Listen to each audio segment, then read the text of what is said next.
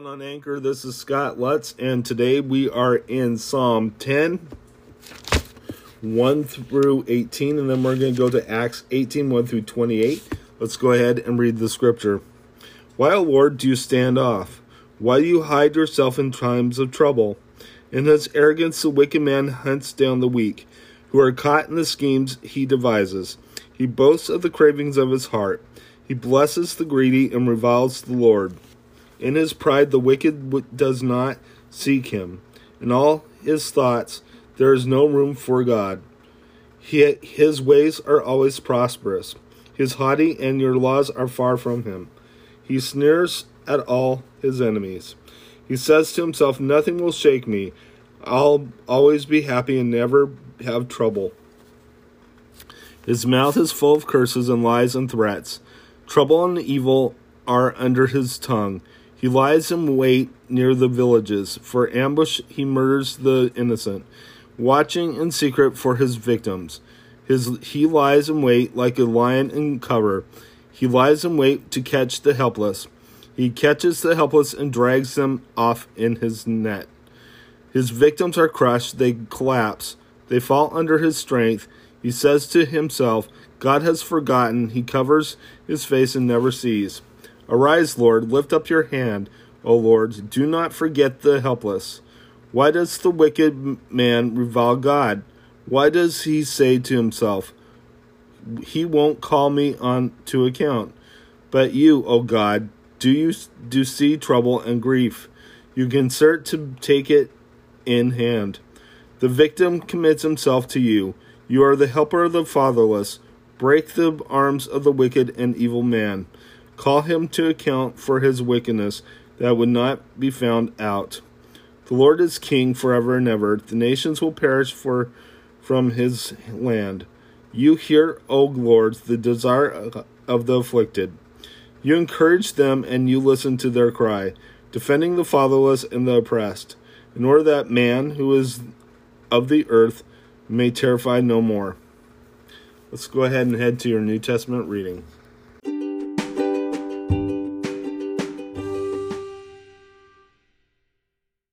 So for your New Testament reading, we are in Acts 18, 1 through 28 in Corinth. Let's go ahead and read the scripture.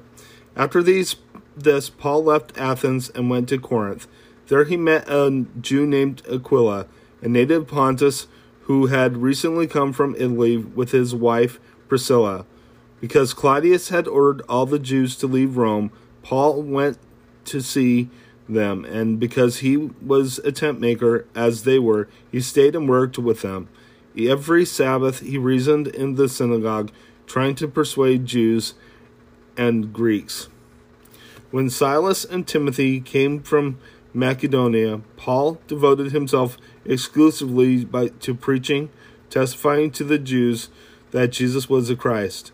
But when the Jews opposed Paul and became abusive, he shook out his clothes in protest and said to them, "Your blood be on your own heads.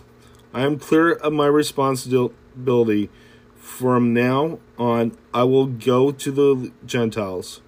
Then Paul left the synagogue and went next door to the house of Titius Justus, a worshiper of God. Crispus, the synagogue ruler, and his entire household believed in the Lord, and many of the Corinthians who heard him believed and were baptized.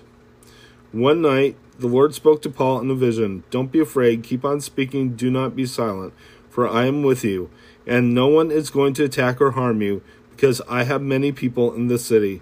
So Paul stayed for a year and a half, teaching them the word of God. When Gallio was proconsul of Achaea, the Jews made a united attack on Paul and brought him into court. "This man," they charged, "is persuading the people to worship God in ways contrary to the law." Just as Paul was about to speak, Gallio said to the Jews, "If you Jews were making a complaint about some misdemeanor or serious crime, it would be reasonable for me to listen to you. But since it involves questions about words and names and your own law, settle the matter yourselves. I will not be a judge of such things. So he had them ejected from the court. Then they all turned on Sosthenes, the synagogue ruler, and beat him in front of the court. But Gallio showed no concern whatsoever. Priscilla, Aquila, and Apollos. Paul stayed on in Corinth for some time. Then he left the brothers and sailed for Syria, accompanied by Priscilla and Aquila. Before he sailed, he had his hair cut off and Cenchrea because of a vow he had taken. Then they arrived at Ephesus, where Paul left Priscilla and Aquila. He himself went into the synagogue and reasoned with the Jews. When they asked him to spend more time with them, he declined. But as he left, he promised, "I will come back if it is God's will." Then he set sail for Ephesus. When he landed at Caesarea, he went up and greeted the church and then went down to Antioch.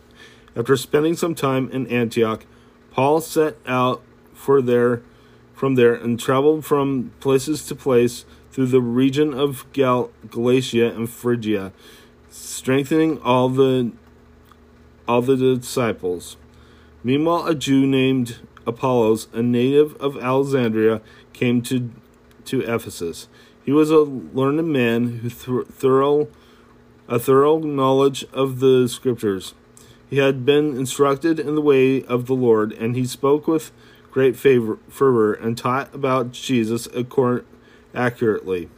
Though he knew only the baptism of John, he began to speak boldly in the synagogue. When Priscilla and Aquila heard him, they invited him to their homes and explained to him the way of God more adequately. When Apollos wanted to go to Achaea, the brothers encouraged him and wrote to the disciples there to welcome him. On arriving, he was a great help to those who by grace had believed, for he vigorously refuted the Jews in public debate, providing from the Scriptures that Jesus was the Christ. Let's go ahead and close in prayer.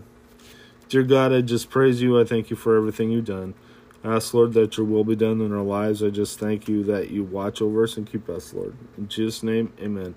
God bless you. Have a wonderful and blessed day.